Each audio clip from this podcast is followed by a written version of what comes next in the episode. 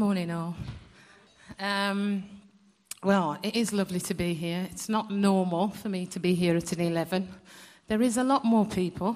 It's quite scary, I can tell you.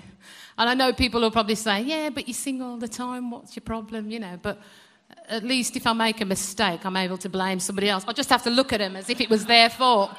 They sang the wrong words or came in at the wrong time. But uh, it's just me and God this morning. And I just thank Him for His presence. So, Olympic sized determination. That's what I'm going to speak about this morning. When Leon asked us to speak um, about an Olympic sized theme, I'd thought of, um, I knew determination was what I was supposed to speak on. And I'd got a reading out the scriptures, you know, from 2 Samuel 18 about um, two people that were runners. One ran with part of a message, didn't want to deliver the whole thing. And the other one, who was really virtually unheard of, he was an Ethiopian, he had no name, according to scriptures. And um, he took the tough route, whereas it tells us that Ahimaaz, who's the other guy's name, he took the less demanding route to deliver the message. And I looked at the comparisons and I thought, yeah, you know, this would work. But then I just really felt that, you know, this wasn't it. God was trying to make something else clear here. And it wasn't just that, you know, there was two guys that were in a race and um, to deliver a message to King David. Um, I watched quite a bit of the Olympics, you see, over the holiday. And as I was saying at the nine, it was weird because I was in Italy. So you imagine, English couple in Italy. And the room is like England because when you get outside, it was too hot. so our room was like the temperature for being at home. We were watching it on Italian television, but with a German commentator. It was all very strange. But you know what? I realized I didn't really need a commentator because we knew who won, who came second, and who came third. We could see it. I knew what country they came from, and I knew what their names were. So, really, I didn't need a commentator. But while I watched it, I really felt that there was something more here. And it was not just about being determined to deliver a message to the world that they were the best runners or the best archers or the best synchronized swimmers, but it was about competing at all costs, through all circumstances, being focused and being determined to do all that was required to reach the goal, to achieve, and to claim their prize. And there was four things that came out of it for me and they all begin with D, so it's very easy to remember. It was about desire that led to them making a decision which makes you dependent on others, and then the determination. So, just let me put it another way that you'll understand where these four points are coming in. For instance, did Tom Daley wake up one morning and say to his mum and dad, I want to dive in the Olympics for Britain in 2012? No, I don't think so. He probably started swimming lessons as a youngster, like some of us have done, and you either like it or you don't. And uh, he developed a, a love for jumping off the diving board. So he developed a desire to do better. And then he made the decision that this is something he would like to do seriously.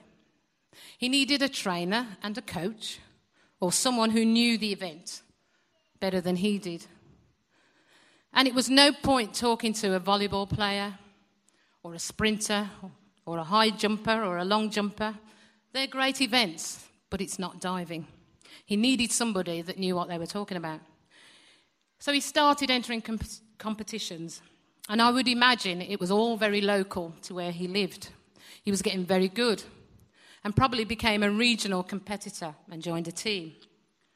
But now he was getting really good and he was being noticed. And as we know, we hear it all the time about football. You know, when your kids are playing football, there's a scout coming.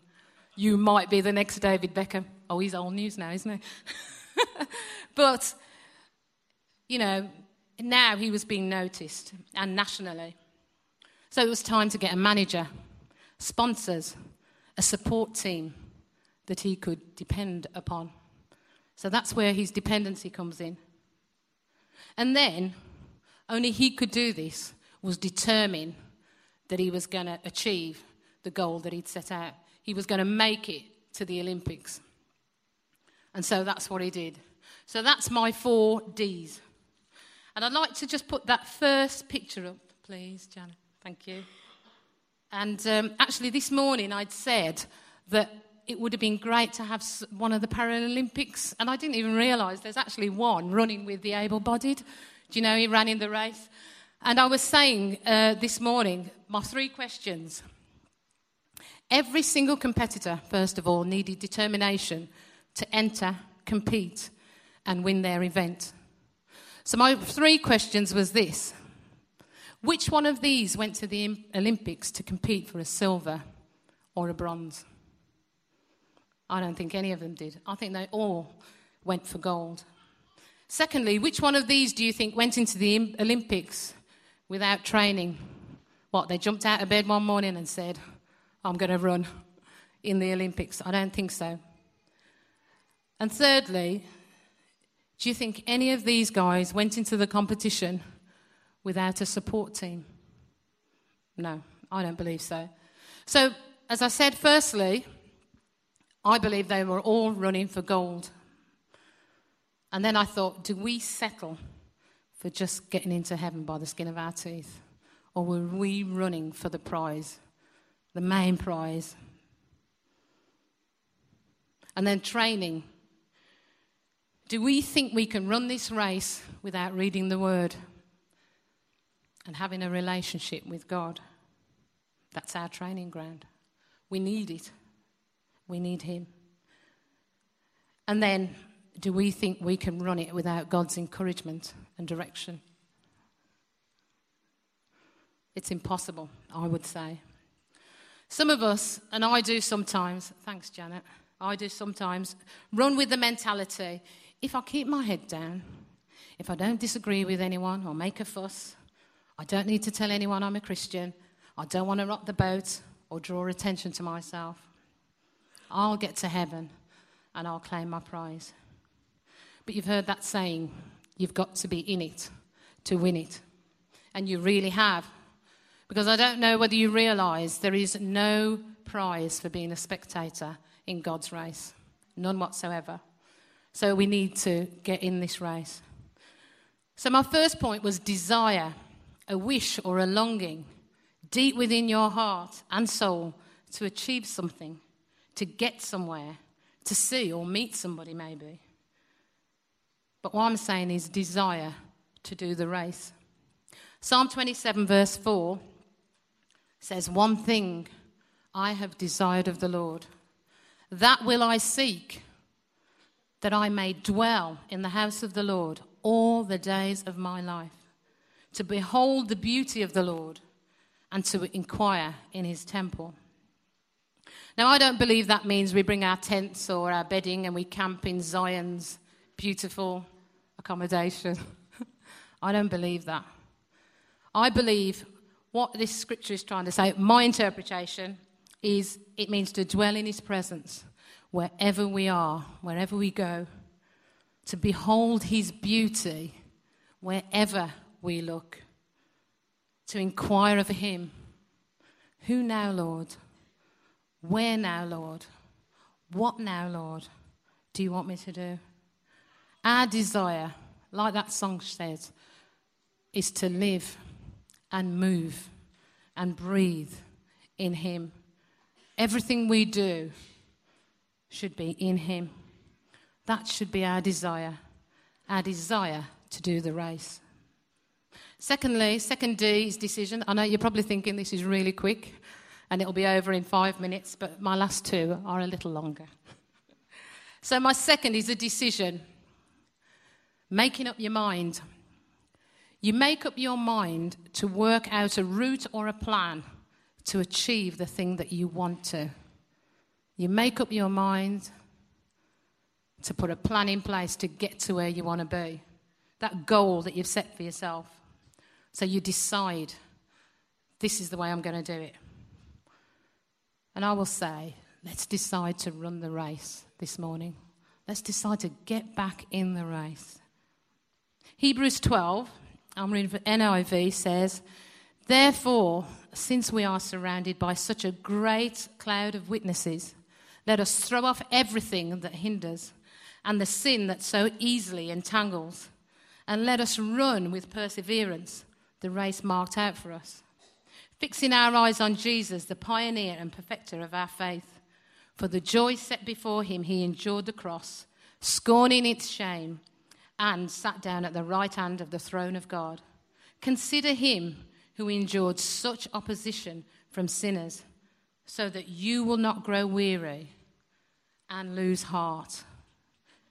We need to decide that we're going to run in the race.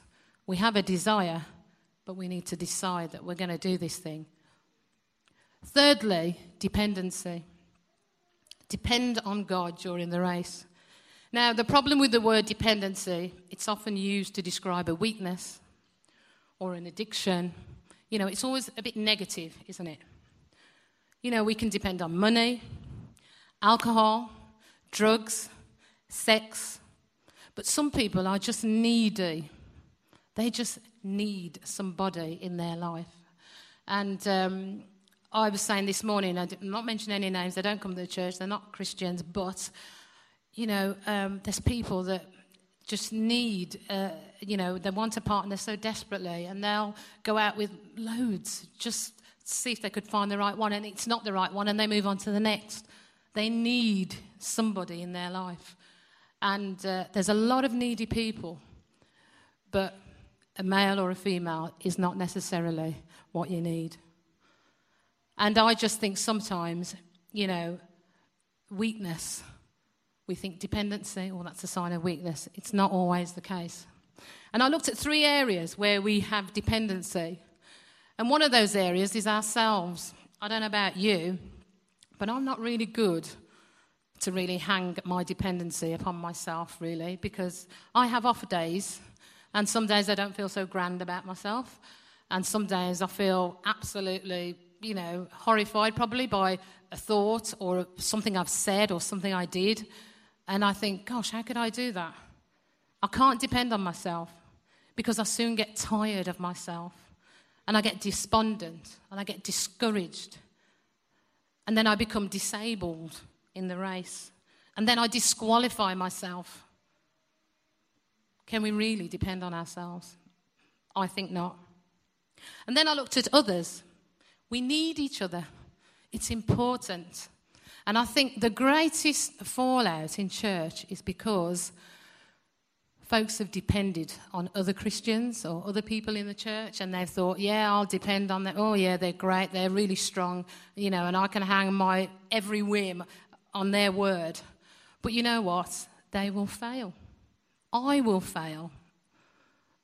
And you know, sometimes I think we think that to totally depend on other people is a good thing. It can cause a lot of grief. We are human. We will fail. You see, we have off days and mood swings, but God doesn't. And that's why we should be dependent on Him, which is my third. God. We need to depend on God during the race. God came to earth in the form of a man. He left everything to come to earth and live a life like ours, feeling the pain, enduring the temptation. Do you remember Gethsemane where he said, Let this cup pass? And then in the next breath he said, But not my will, but thine be done. All of it so that we would know that he has been through it all so that we can depend on Him. Do you know, God is the best person, best support team you could ever have because everything is in Him. And I looked at um, like the trainer or the coach that you could have. He's the best because he's been there, he's done it, and he carries the scars to prove it. He did it for us. He's the best manager that you could have. He knows where you need to be, who you need to see to take his message to others. He's the best doctor because you don't even need to tell him the symptoms, he knows them already. He's the best physiotherapist. Have you seen them? You see her more in football, to be honest, than I, than I saw on the uh, Olympics, where, you know, somebody falls over or whatever, and there's a man come running on with his bag and his towel and a spray and he's rubbing and whatever, you know, and I think, wow, that's a, but God is the best physio you could ever have and wish for. Because you know what? He knows how much physio you need, and He knows how much exercise you need to do for yourself. Because anybody, I know, I'm looking at a physiotherapist there, that they know, they, t- they give you a plan and you have to work through it. And yes, they'll say, oh, come and see me next week or in two weeks' time. But during that period, you are supposed to be exercising for yourself. You're not just leaving it all to them. And that's God. He knows when He needs to do something, and He knows when it's time for you to move. He's the best accountant you could ever have to look after your finances, tell you where your money's got to go, tell you where the next penny's coming from. He's the best accountant you could ever have. He's family. Nearly every Olympic person that ran has family, if not everyone. They must have had them at some point. But, you know, he's our family. He's our parent. He's our brother. He's our friend. These are all in Scripture. He's all those things and more. Let God be your support team. Stop depending on ourselves and our own feeling and thoughts, and let God be your support team. It's not a sign of weakness to depend on God, you know. It's a sign of wisdom. You're wise if you hang everything on God. 2 Corinthians 10:5 says, "We demolish arguments and every pretension that sets itself up against the knowledge of God, and we take captive every thought to make it obedient to Christ." Going back to Tom Daley, you imagine he's on the diving board, and the coach or the instructor says to him, "You know, you need to bend your knees a little bit more, lean over a bit more, or whatever," and he says, "You know, come on." Oh, no, I've been doing this for years. I know what I'm doing. You see, that's what we do. God says, do this. And we said, please, you know, I'm not going to go down that road. I don't want to do that, God. But God says it's best. It's better for you. And I think that Tom Daley had to listen to his instructors and his coach so that he did the best performance on the day. So, what Paul is saying is we must get rid of everything that sets itself up against God's knowledge. So, if it doesn't fit in his plan, if it's not in his word, then stay clear from it because it's not good for you. Hebrews 13 20 and 21 says, Now may the God of peace, who through the blood of the eternal covenant brought back from the dead of our Lord Jesus, that great shepherd of the sheep, equip you with everything good for doing his will. And may he work in us what is pleasing to him through Jesus Christ. To him be glory forever and ever. Amen. He equips us with everything we need to do his work. He equips us enough so that we can run in the race and keep in the race. Romans 8, 26 to 28 says, In the same way, the Spirit helps us in our weakness. We do not know what we ought to pray for, but the Spirit itself intercedes for us through wordless groans. And He, he who searches our hearts knows the mind of the Spirit, because the Spirit intercedes for God's people in accordance with the will of God. And we know that in all things God works for the good of those who love him, who have been called according to his purposes. Now, let me just make something clear here. We have all been called according to his purposes. It's not for the person sat next to you and not for you. We have all been called. And that means he's helping us all in our weakness. So, as I say, it's not a sign of weakness to depend on God, it's definitely a sign of wisdom. And my last point is determination. It's an unwavering mind. Let's be determined to complete this race that God's called us to. Going back to that story that I never went into, Ahimaaz was determined to deliver a message that day. He didn't deliver it all, but he did know the answer because Joab had told him. And he said to King David when King said, And what of my son Absalom? He said, Oh, I don't know. There was a lot of commotion. I really didn't know, and I just sort of took off. I didn't know.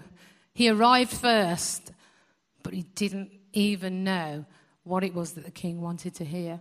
He didn't have the answer. We need to be truthful when we share the message of God because it is not an easy route that we run, but the prize at the end is out of this world.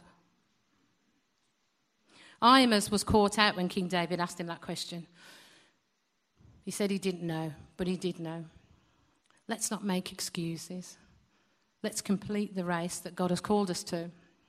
Proverbs 4 20 to 27 says, My son, pay attention to what I say. Turn your ear to my words.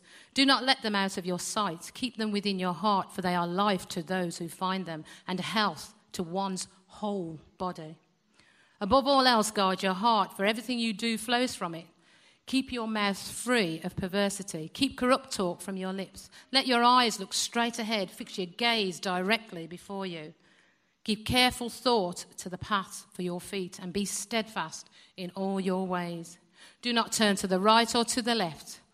Keep your foot from evil. Let's be determined to stay focused. There is a lot that will distract us and a lot that will trip us up. And I include myself in that because it is easy to get distracted when you're running a race for God. And when we're looking around at other things and other people, it's easy to get distracted and it's easy to fall over. Every single competitor in the Olympics, whatever event they took part in, knew there were medals to be won gold, silver, and bronze. They could also break their own record or break the world record. Every single event gave the possibility of the same outcome. But they could also come away with nothing, which many of them did, didn't they? Because there was only like three that could actually get a medal. So all the rest, you know, when they have heat one, heat two, semi final, final, you know, all those people, there was only three out of all those people that actually got a medal. And um, I wanted to look at picture two. Very proud of this picture, I am. You see, the thing is, the beauty of the Olympics was this. I was born in this country, but my parents come from that country. and I was able to celebrate wholeheartedly with Team GB every time they won a medal, but I was also able to celebrate with these guys one, two, and three. You know, I mean, that was incredible. But what I wanted to say was this Yohan Blake, who is on the left, and Warren Weir on the right, they knew what Usain Bolt was capable of. They trained with him. They saw him every day. They lived probably by each other. They went to the same training camp. They knew he was fast, the fastest man on the planet. I mean, really, I would have dropped out right there. I'd have said, you know what, go on, take the gold. I'm not interested in running this race. But, you know, they ran. It didn't stop them from running. And I tell you now, I don't believe either Yohan Blake or Warren Weir went in there thinking, oh, I'll settle for silver if that's what I get, or gold, or bronze. I think they went for gold. I really do believe that. Because, I mean, my thoughts would be Usain might have an off day, he might not be very well, you know what I mean? And I might just, you know, clinch it. But they ran regardless. And sometimes I think we are like that. We look at each other and we think, oh, they're really good speakers. Or, you know, they can really sing. Oh, they've got such a wonderful, you know, um, gift in hospitality. Or they've got loads of money or whatever. And we look and we think, I can't compete against them. That's not what God wants. God just wants you to be willing to get in the race and to compete and to complete it. That's what God asks for us. Thanks, Janet. The beauty of God's race is this that we compete and we complete and that we get the prize. And we all get the prize. That's the beauty of God's race. The fact is, you can cross the finishing line and there is nothing to claim. 1 Corinthians 9 24 to 27 from the message. And Paul writes this, and uh, you know, he says, You've all been to the stadium and seen the athletes race. Everyone runs, one wins, run to win. All good athletes train hard. They do it for a gold medal that tarnishes and fades. You're after one that's gold eternally. I don't know about you, but I'm running hard for the finishing line. I'm giving it everything I've got. No sloppy living for me. I'm staying alert and in top condition. I'm not going to get caught napping, telling everybody else all about it, and then missing out myself. And you know, I said it in the nine, I haven't got it written in my notes, but I tell you now, I think of the many people that I have met in the race that have encouraged me. And you know what? Where are they today? You know what I mean? They've told so many people, and yet they're missing out themselves. It's hard. It's hard to see that happening to people you love, friends. But you know what? God doesn't give up on them like He hasn't given up on us. So, you know what? We need to tell everyone but don't get caught out and get left behind. Don't miss out yourself. And so, really, in summary, it is a long summary. it doesn't matter if you don't throw the discus the furthest, or you're short on your long jump, or you knock a few hurdles down, or if you are out of sync with the other swimmers, or you miss the target, or you get cramp, or you get stitched, or even break your leg. Just keep going. Keep going because God's support is there. Depend on Him. And I tell you, He'll see you through it all, all of it.